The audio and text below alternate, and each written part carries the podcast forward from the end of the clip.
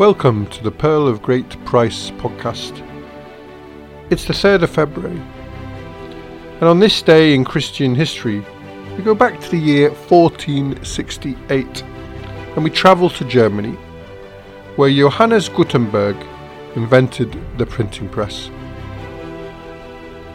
This technological revolution is now considered to be a milestone of the second millennium adopted enthusiastically by the cultural geniuses of the Renaissance, the passionate partisans on both sides of the Reformation, free thinkers during the Enlightenment, and pioneering scientists during the scientific revolution.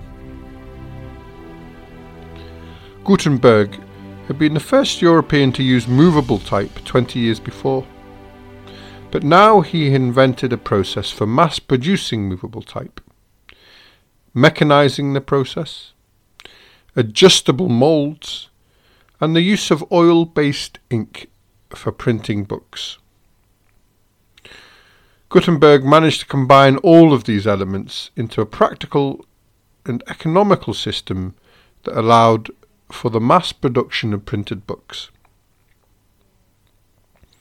One of the first profit making enterprises of the new press was the printing of thousands of indulgences for the Catholic Church.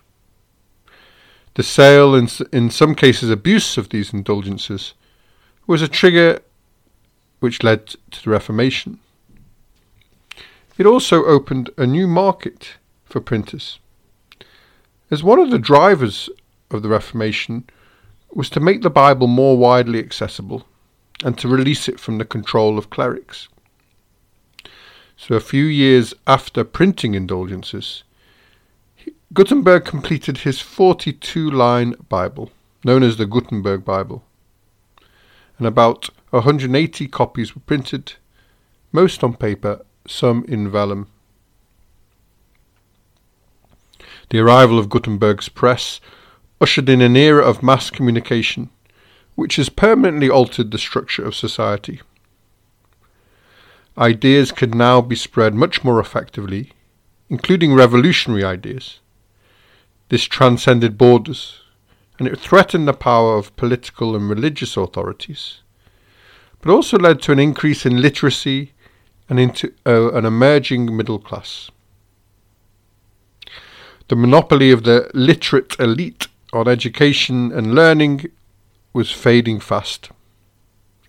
Latin as the lingua franca was undermined by a proliferation of vernacular print, and the increasing cultural self awareness of its people led to the rise of proto nationalism, which was eagerly seized upon by the German Protestant princes, who saw the slow death of the Holy Roman Empire. Gutenberg's work was appreciated by all sides. This is a letter written by the future Pope Pius II. All that has been written to me about this marvellous man is true. I have not seen complete Bibles, but only a number of quires of various books of the Bible. The script was very neat and legible, not at all difficult to follow and your grace would be able to read it without effort, and indeed without glasses. Gutenberg himself was swept up in the changes that he had turbocharged. He was involved in legal cases, bankrupted at one point, and exiled. Each time he was able to restart another press or fall back on his family's trade as goldsmiths. It may come as a surprise that Gutenberg was not financially successful in his lifetime. It may be that, like some entrepreneurs, he wasn't an astute businessman.